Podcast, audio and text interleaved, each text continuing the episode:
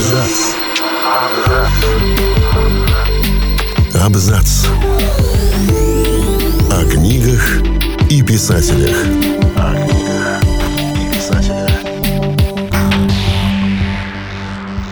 Всем привет! Я Олег Булдаков, и сегодня я расскажу вам о деталях романа «Мастер и Маргарита», которые большинство читателей просто не замечают. «Мастер Маргарита» — культовая книга Михаила Булгакова, снискавшая огромную популярность у школьников 90-х.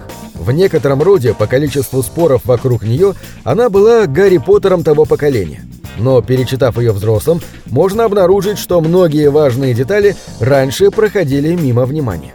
Для многих «Мастер и Маргарита» стала символом протеста против христианской догмы и манифестом права на гордость. Так, например, фраза «никогда и ничего не просите», «никогда и ничего», и в особенности у тех, кто сильнее вас, сами предложат и сами все дадут, стала крылатой и многими воспринимается как руководство к действию.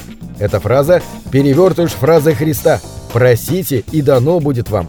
Ищите и найдете, стучите и отворят вам, ибо всякий просящий получает, и ищущий находит, и стучащему отворят. Вообще многие места из речей Воланда и его компании можно понять только зная Евангелие. И Воланд, и его свита прописаны очень обаятельны, так что им поневоле веришь. Но похожая позиция автора на стороне христианства. Так посланцы дьявола причиняют вред тем, кто на Страстной неделе, по всем признакам действие происходит именно тогда, не молится и вспоминает евангельские события, а пошел смотреть представления с разоблачениями. И этот посыл трудно назвать иначе как моралистическим. Кстати, о Страстной неделе. В Фаусте Гёте, которому постоянно отсылает роман Булгакова, действие происходит в пасхальные дни. Если читать внимательно «Мастера и Маргариту», можно заметить, что описывается также неделя перед Пасхой. В эпилоге упоминается весеннее праздничное полнолуние. Как известно, в православии Пасха празднуется именно в первое воскресенье после одной из весенних ночей полной луны. События романа постоянно параллельны евангельским событиям, но пародируют их, как сатанисты, христианскую мессу. Они начинаются в среду. В Страстную среду на голову Христа изливают душистое масло – миро. В среду у Булгакова разливает по мостовой масло Аннушка. Сеанс варите происходит в Великий Четверг, когда христиане собираются в храмах и слушают рассказ о страданиях Христа. Очевидно, в варьете в такой вечер отправляться с точки зрения христианства кощунственно. В ночь на Великую Субботу в старину принимали крещение, окунаясь в купель. Маргарита в эту ночь присутствует на балу у Воланда и купается в крови. Но в воскресенье мы не видим пародии. Дьявол со своей свитой спешат убраться прочь от святости пасхального воскресенья. Мессир, суббота, солнце склоняется. Нам пора.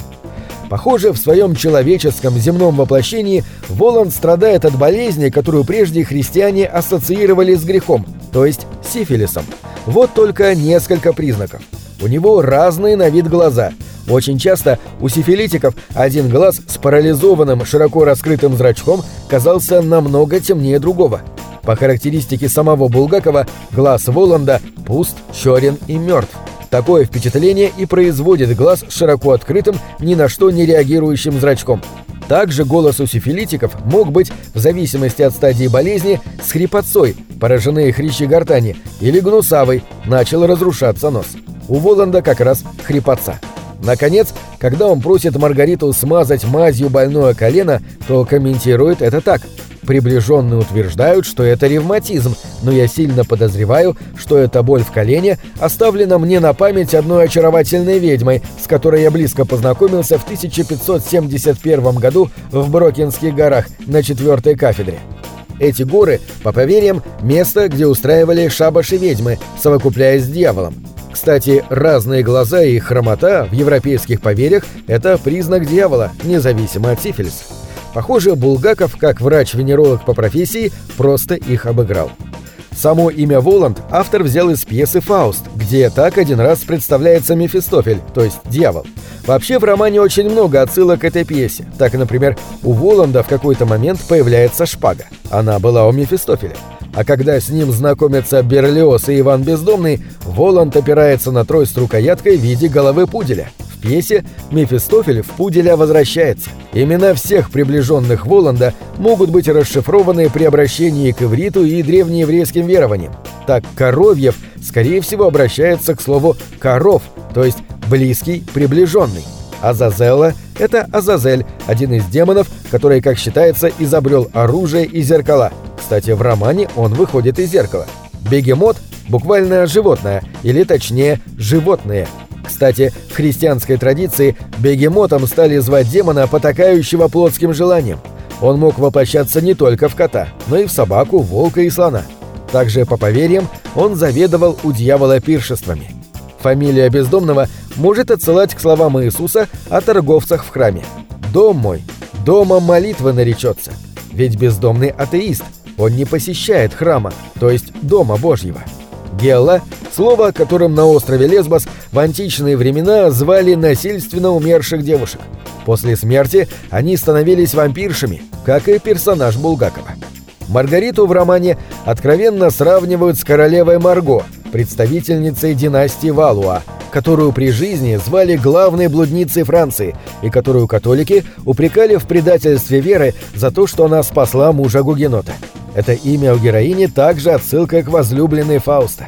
Маргарита вызывает симпатию своей эмоциональностью и умением любить, но в конце концов именно ее несдержанность, неготовность обдумывать и готовность поставить любовь, кстати, грешную, ведь она замужем, превыше всего, приводит к тому, что она оказывается во власти дьявола. На этом все. Читайте хорошие книги.